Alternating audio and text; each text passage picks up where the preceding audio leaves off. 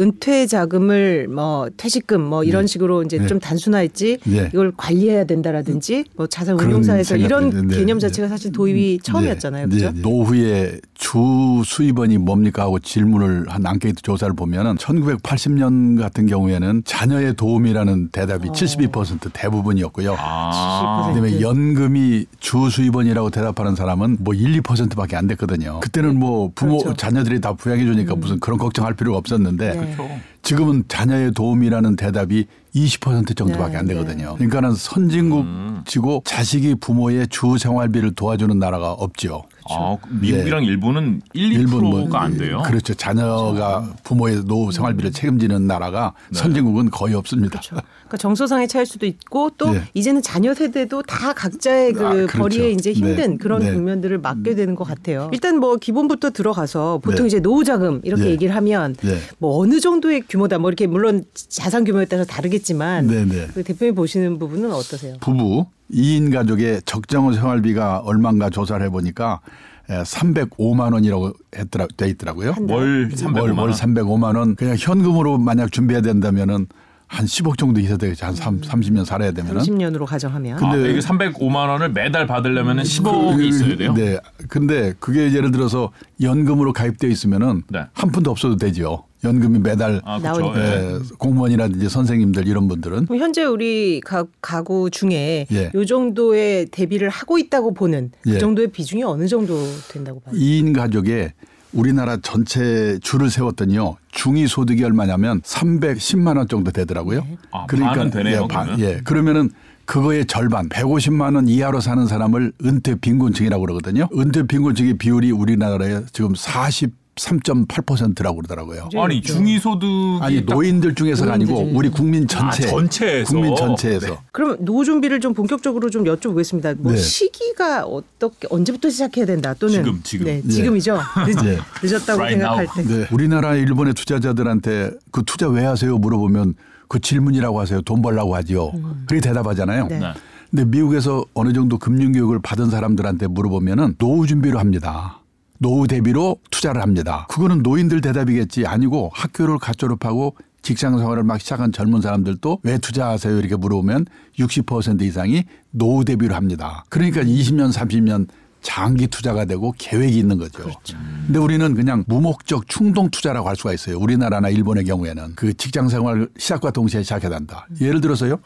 직장에 딱 입사하게 되면은 퇴직연금 가입하잖아요. 그죠. 국민연금 가입하잖아요. 네. 그게 노후 준비예요. 어떻게 보면. 또 해야 되는 게 뭐냐면 20, 30대는 인적 자본 투자. 100살까지 살아야 되니까 퇴직하고도 뭔가 일을 해야 되거든요. 그러기 위해서 자기 몸값 높이는 노력을 하는 게 그게 노후 대비예요. 그러니까 20, 30대가 노후 대비한다고 그러면 저 이상하게 생각하는데 그게 아니고 기본적인 삼성연금 가입하고 몸값 높이는 노력을 하기 위해서 투자를 하는 게 그게 20, 30대가 할 일이죠. 그다음에 40대가 되면은 이제 건강에 슬슬 이제 문제가 생기기 시작하니까 건강에 조심을 하면서 뭔가 특수 질병 보험 하나 가입해 두는 게 건강 리스크에 대비하는 거. 그게 노후 준비예요. 특수 질병 보험이 뭐예요? 중대 질병 보험, 암이라든지 아, 실손 보험 같은 네, 거요? 그렇죠, 그렇죠. 어. 보험 하나 가입해 두는 거. 네. 그다음에 40대 더 중요한 게 뭐냐면 그때 자녀들이 이제 초등학교 고학년이 되기 시작하는데 자녀 교육 문제, 자녀 교육 문, 결혼 문제, 자녀들 자립시키는 문제 이거를 미리미리 그때부터 준비하지 않으면 안 되거든요. 그래서 40대 할 일은 건강 리스크와 자녀 리스크 관리를 시작해야 돼요. 이거 리스크군요. 예. 자녀가 리스크예요. 예, 리스크예요. 예. 우리나라에서 특히 엄청난 리스크죠. 아 그래요? 예. 엄청난 리스크. 그다음에 50대가 되면은 네. 이제 퇴직이 가, 가까워 오니까 가계 자산의 구조 조정을 시작해야 돼요. 네, 예, 가계 자산이 우리나라는 재산이 부동산밖에 없으니까 그리고 가, 가계 부채가 좀 말이 많지 않습니까? 부채를 안고 퇴직하면 괴롭거든요. 네.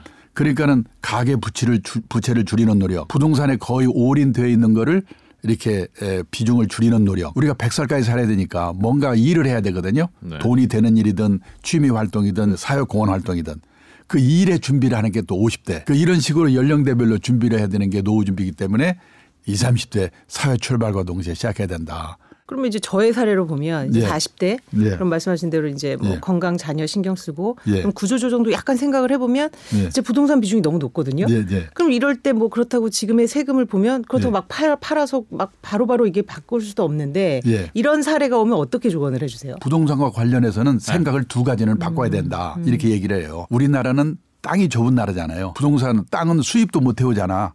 그러니까 다소 비싸게 사더라도 기다리고 있으면은 언젠가는 올라. 땅에 묻어두는 게 최고야.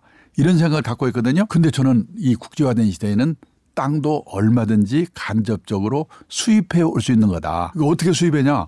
해외에서 쌀을 싸게 사오면 이 김제평야, 평택평야 땅값이 떨어지거든요.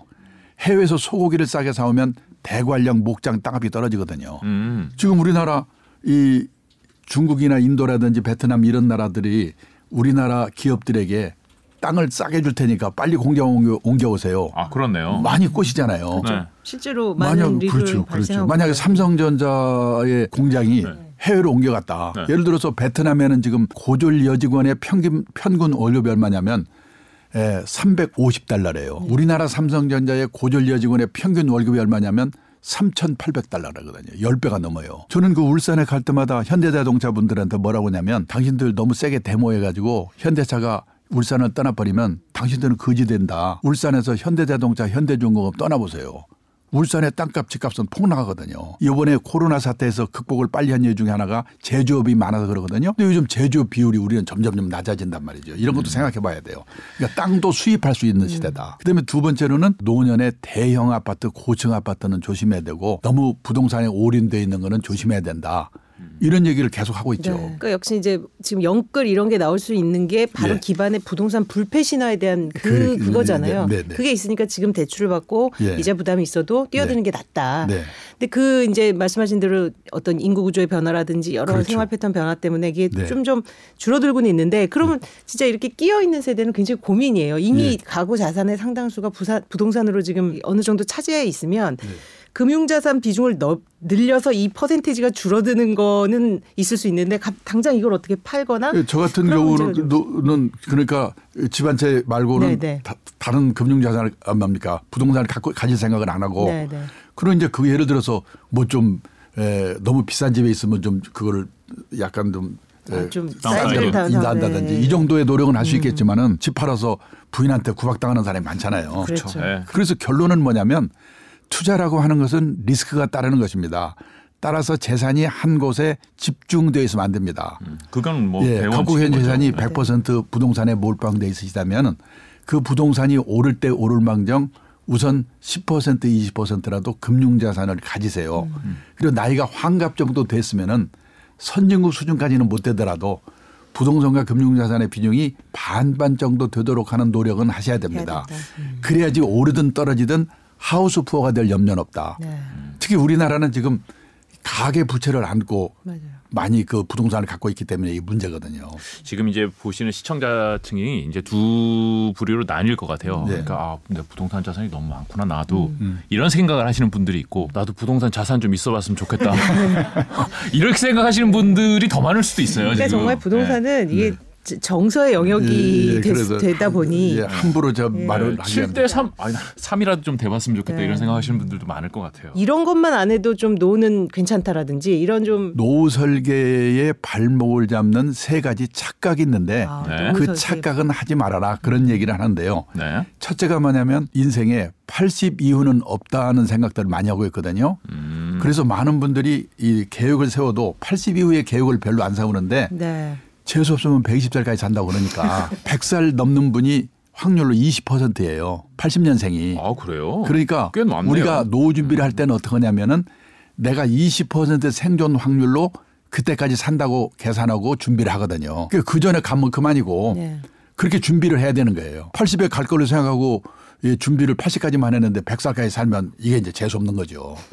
그런 거는 안 해야 그게 첫째고요. 연령에 대한 거. 네, 두 번째는 우리가 언젠가는 세상을 떠나는데 음. 그 죽음이라고 하는 것이 어느 날 갑자기 조용히 오는 걸로 알고 있다. 100살 가까이 살면서 짧게는 2, 3년, 길게는 10년 정도를 앓으면서 돈 문제, 외로움 이렇게 고생하다 가거든요. 그러니까 그런 준비를 해야 되는 거고. 그다음에 이제 마지막으로는 뭐냐면 자식이 자신의 노후라고 생각하고 있는 돈 다 퍼부어놓고 노년에 쪽방에 사는 분 많거든요. 음. 그 자녀 리스크 여- 여기에 대비를 해야, 해야 된다. 된다. 그럼 자녀 리스크를 조금 얘기를 그러니까 해야 자녀를 되는데. 기본적으로 자산이 아니라 이제 리스크로 보시는 거죠. 네.